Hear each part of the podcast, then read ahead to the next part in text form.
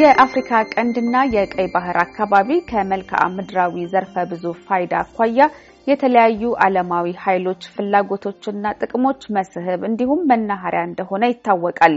የቀንዱ ሀገራትና ቀጠናዊ ተቋማትም እጅግ ተለዋዋጭ የሆነውን የነኝህን ሉላዊ ኃይሎች ፍላጎቶችና ጥቅሞች ታሳቢ በማድረግ የሕዝቦቻቸውን ጥቅም ለማረጋገጥ በጋራ መስራት ባለባቸው ወቅት ላይ እንደሚገኙ የአሜሪካ ድምፅ ያነጋገራቸው ምሁራን ይናገራሉ።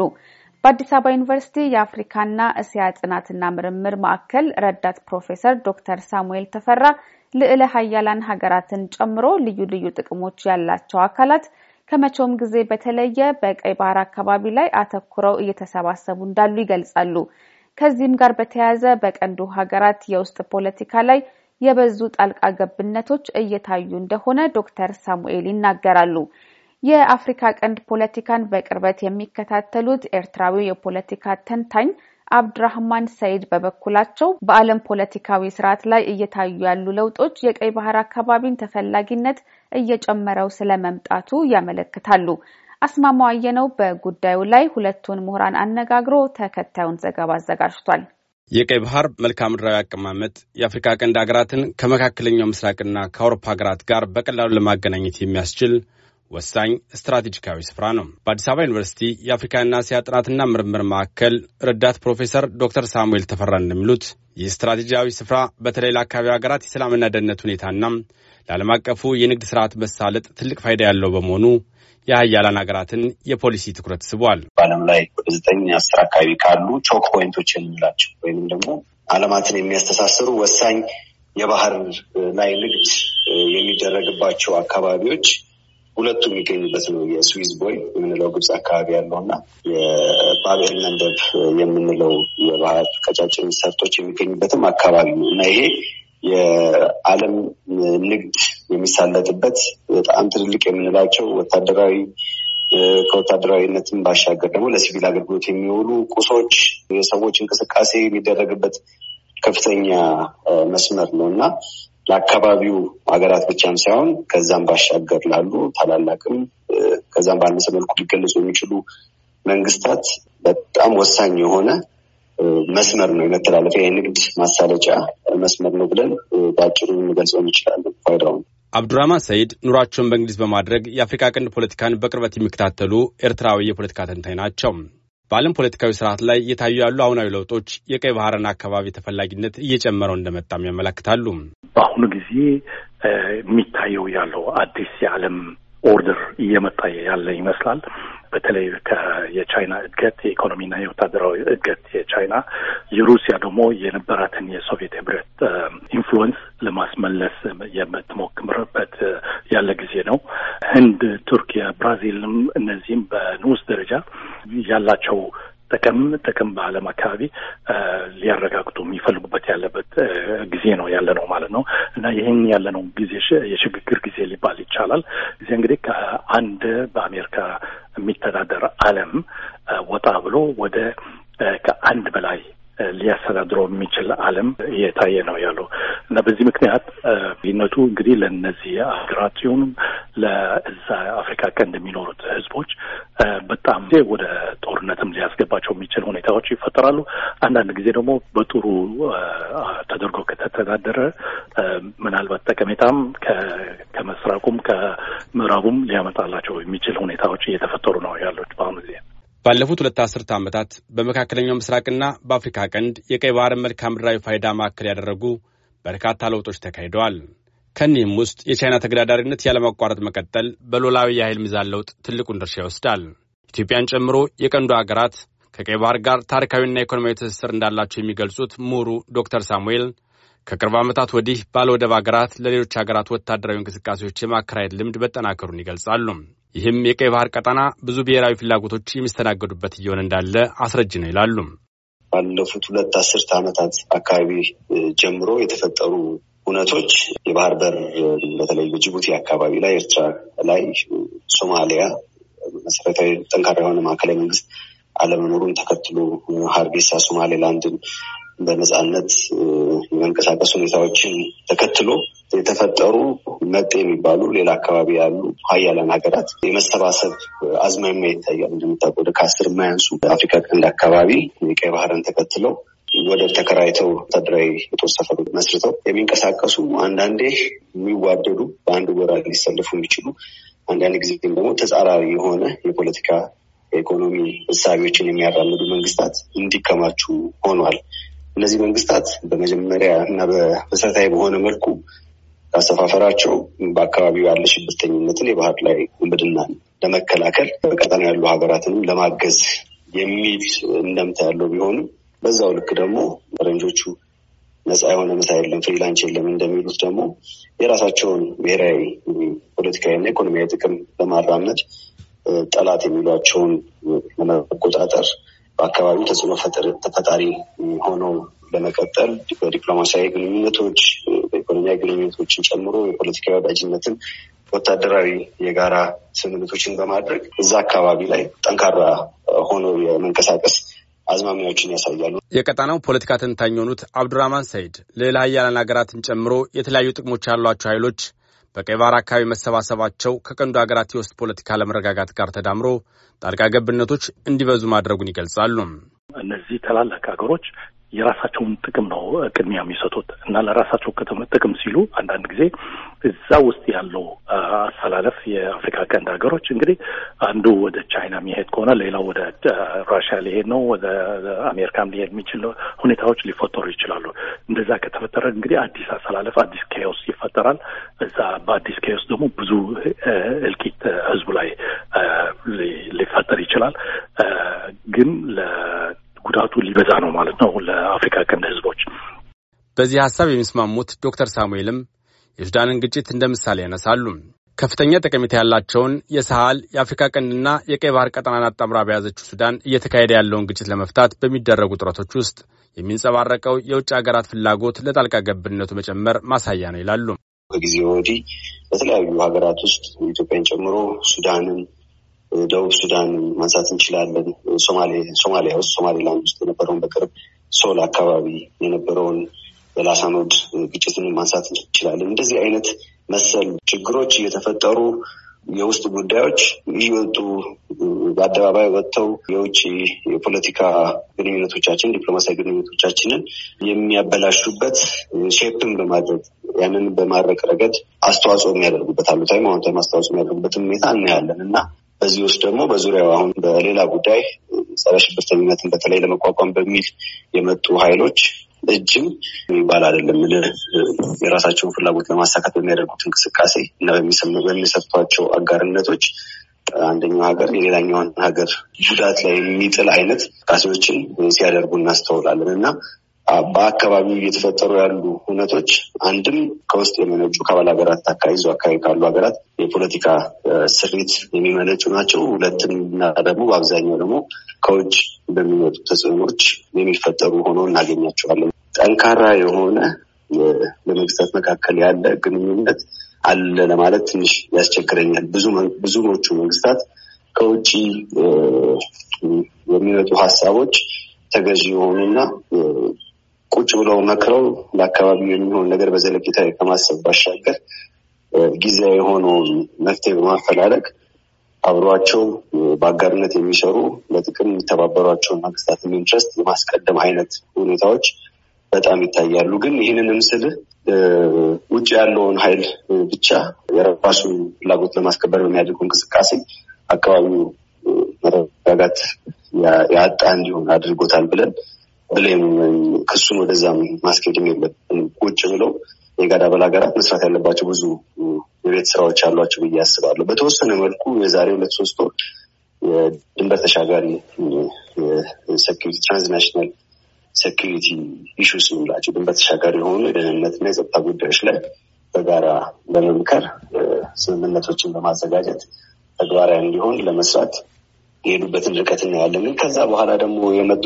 ሁኔታዎችን ስታይ ደግሞ በእውነት እነዚህን ሀሳቦች መሬት ላይ መተግበር የሚያስችል ቁርጠኝነት አለው ብለህ ጥያቄ እንድታነሳ ያደርጋል እና በአጠቃላይ ሀገሪቷ ውስጥ እንዳለው ሁሉ በጣም ትንሽ ዘገም ያለ የአንቀላፋ አይነት ማስተባበር ሚና ያለው አህጉራዊም ቀጠናዊ ድርጅቶች መኖር የበለጠ የውጭ ኃይሎች የራሳቸውን interest ቀይ ባህር አካባቢ ያለውን ከማስጠበቅ ባሻገር በሀገራት የውስጥ ጉዳይ ውስጥ ጣልቃን በመግባት ደካማ መንግስታትን በመፍጠር የእነሱ ፍላጎት ማስቀጠል የሚያስችሉ ስርዓቶች በደንብ ገዢ ሆነው እንዲቀጥሉ የማድረግ ስራ ላይ እንዲሰማሩ ከፍተኛ የሆነ እድል ሰጥቷል ለማለት እፈልጋለሁ። ዶክተር ሳሙኤል አክለውም በተጣራሪ ፍላጎቶች መናኸሪያነቱ ቀድሞም ቢሆን የሰላምና ጸጥታ ችግር መገለጫዎቹ የሆኑት የአፍሪካ ቀንድ በሱዳን የተከሰተውን የእርስ በርስ ጦርነት ተከትሎ ለአዲስ የሽብር ስጋቶች የሚጋለጥበት እድልም ተፈጥሯል ይላሉ። ከሊቢያን መፍረስ በኋላ እና ከማሊ ውስጥ ካለ የሽብርተኞች እንቅስቃሴ ጋር ተያይዞ የሽብር belt ወይም የሽብር ቀለበት ወይም ቀበቶ ከሴኔጋል ጀምረ እስከ ሶማሊያ ጅቡቲ ድረስ እንዲገጥም የሆነበት ሁኔታ ነው የምታየው። በተለይም ደግሞ በቅርቡ ሱዳን ውስጥ ከተነሳው የፖለቲካ ስልጣን ሽኩቻን መሰረት አድርጎ ከተፈጠረው instability ወይም አለመረጋጋት ጋር ተያይዘ ካሜሩን፣ ማሊ፣ Central African Republic፣ መካከለኛው አፍሪካ ሪፐብሊክ፣ ቻድ፣ አሁን ሱዳን፣ ከዛ ከኢትዮጵያ ጋር ተገናኘ፣ እዛ ጅቡቲ፣ ሶማሊያ፣ ሶማሌላንድ እያለ የላሳኖድን conflict ጨምሮ በጣም ምቹ የሆነ የግጭት entrepreneur ኦችን መጥቀም የሚችል ወይም ደግሞ ከውጭም ሆኖ የራሱን አስተሳሰብ የአስተሳሰብ የፖለቲካ ርዕዮት impose በማድረግ ብሔራዊ ጥቅሙን ብቻ ታሳቢ አድርጎ exploit ለማድረግ ለመበዝበዝ ላሰበ ማንኛውም ህጋዊም ሆነ ህጋዊ ያልሆነ መንግስት የሚመች ስርዓት የተፈጠረበት ሁኔታ ታያለህ። በቀይ ባህርና የአፍሪካ ቀንድ ቀጣና የተፈጠረው ሌላው ለውጥ ኤርትራ ወደ አካባቢው ተቋማትና ዓለም አቀፍ ዲፕሎማሲ የመጣችበት መንገድ ነው። ላለፉት 16 ዓመታት ከምስራቅ አፍሪካ ሀገሮች የጋራ ልማት ትብብር ኢጋድ ራሷን አግላ የቆየችው ኤርትራ ከሁለት ወራት በፊት ወደ ህብረቱ ተመልሳለች። ይህንኑ ቀጠናዊ ተቋም የማነቃቃት ሀሳብ እንደያዘችም አስታውቃለች። ዶክተር ሳሙኤል እንደሚሉት ይኸው የኤርትራ የቅርብ ጊዜ ዲፕሎማሲያዊ እንቅስቃሴ እንዲመጣም ከደም አፋሳሹ የኢትዮ ኤርትራ ድንበር ጦርነት በኋላ ሰላምም ጦርነትም ያልነበረበትን ሁኔታ የለወጠ የሰላም ግንኙነት መፈጠሩ አስተዋጽኦ አበርክቷል ይላሉ። ኤርትራ ከኢትዮጵያና ከሶማሊያ ጋር አንድ በመሆን የፈጠረችው ጥምረት በተለይ በፎርማጆ ዘመን ሶማሊያ ውስጥ የነበረው መንግስት ሌሎችንም እንደውም እንደ ስጋት ለሌላው የዓለም ምዕራብ መር ኃይል አስተላለፍ እንደ ስጋትም ተወስዶ የነበረ ቀጣናዊ ሪቫይቫል ወይም መነሳሳትን ያየንበትን ጊዜ ማንሳት እንችላለን። ከጠላትነት መንፈስ ወጥቶ አካባቢው ሊረጋጋ ነው። እነዚህ ሶስት መንግስታት በጋራ መስራት ከጀመሩ አካባቢውን ከሽብርተኝነት፣ ከሌሎች ኃይሎች ጣልቃ ገብነት የጸዳና ለህዝቦች ጠንካራ የኢኮኖሚ መሰረትና የሰላም መሰረት ሊጥል የሚችል ጅምር ተፈጠረ ብሎ ብዙዎች ተስፋ ያደረጉበት ብዙም ሳይቆይ በሶማሊያ ውስጥ በተደረገው ምርጫ የሀሰን ሼክ መንግስት የመጣበት እና ነገሮች በተገላቢጦች የሄዱበት የቱርክ በአካባቢው የነበራት ፕሬዘንስ በግብፅ በሌሎች በአሜሪካ ኃይሎች በሳውዲ የተተካበት በጣም አጭር በሚባል ጊዜ ውስጥ ብዙ ነገር የተለዋወጠበትን እውነት እናያለን። ያንን ስናይ የኤርትራ በዚህ መልኩ በተለይም ደግሞ recently በቅርብ ጊዜ የኢጋድ ውስጥ ያላትን እንቅስቃሴ ስናይ ሱዳን ውስጥ አሁን ባለው ሰላምን የማፈላለግ ሂደት ውስጥ የምታደርገውንም እንቅስቃሴ ስናይ በአሉታም በአዎንታዊ መልኩ ሊገለጽ በሚችሉት በሁለቱ ምክንያቶች እንደዚህ አይነት እንቅስቃሴ መፍጠር መጀመሩ ከተዘጋበት ዝግ ከነበረ system ወጣ በማለት ለመነጋገር፣ ለ dialogue፣ ለዲፕሎማሲ በር የከፈተ ተምሳሌት የሆኑ ጉዳዮችን እናያለን። ኤርትራዊ የፖለቲካ ተንታኝ አብዱራህማን ሰይድ በበኩላቸው ኤርትራ ወደ ዓለም ዲፕሎማሲ መድረክ መመለሷ ለአገሪቱና ለቀጠናው ይዞት የሚመጣው እድል እንደሚኖርም ይጠቁማሉ።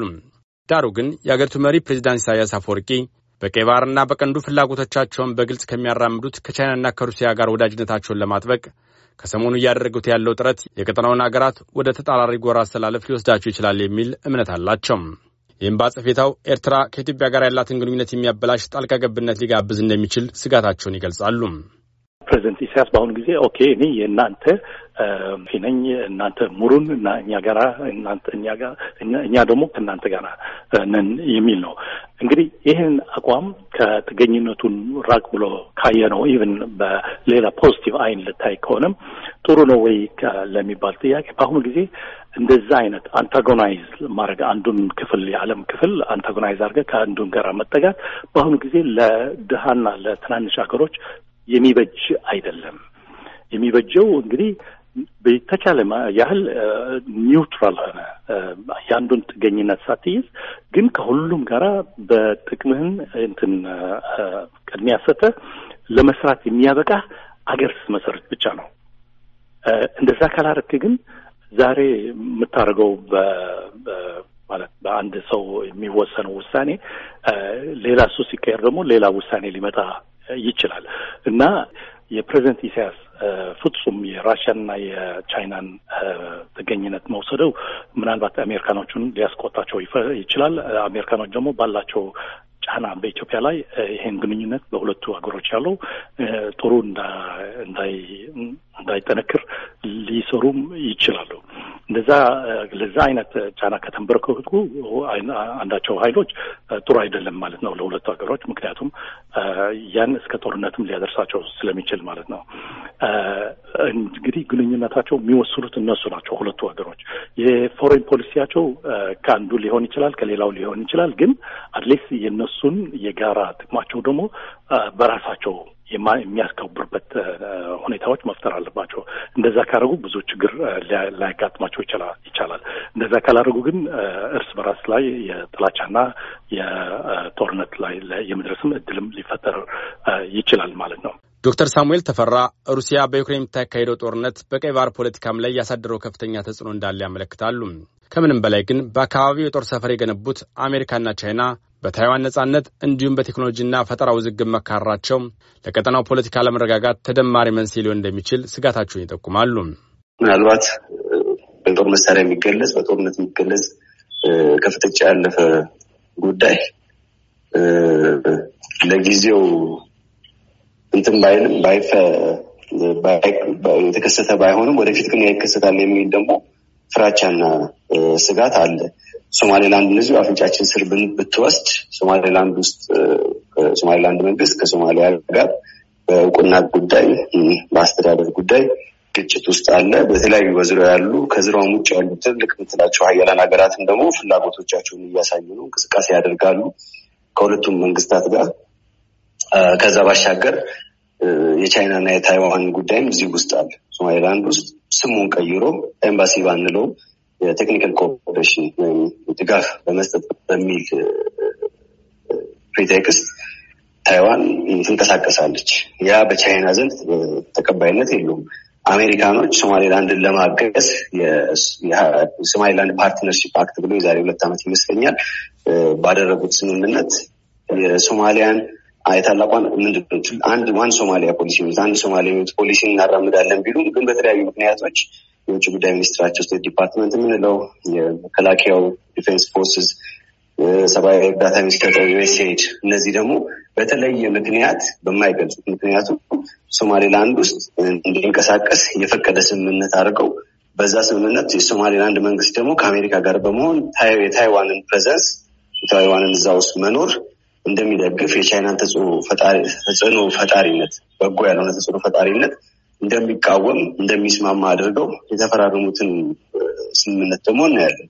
ይሄ እዛ አካባቢ ላይ ከ China Sea አካባቢ አንስቶ ያለውን ፍጥጫ እዚህ ውስጥ እንዴት ኤክስፖርት እንደሚያደርገው እንደሚያመጣው እና ብዙ ሀገራትን በቻይና እና በአሜሪካ ጎራ የሚያሰልፍ ለበለጠ እልቂት፣ ጥፋት፣ የፖለቲካ ልዩነት መስፋት፣ ስንጥቅ መስፋት ምክንያት ሊሆን እንደሚችል ማየት መገመት የሚሳነን አይደለም።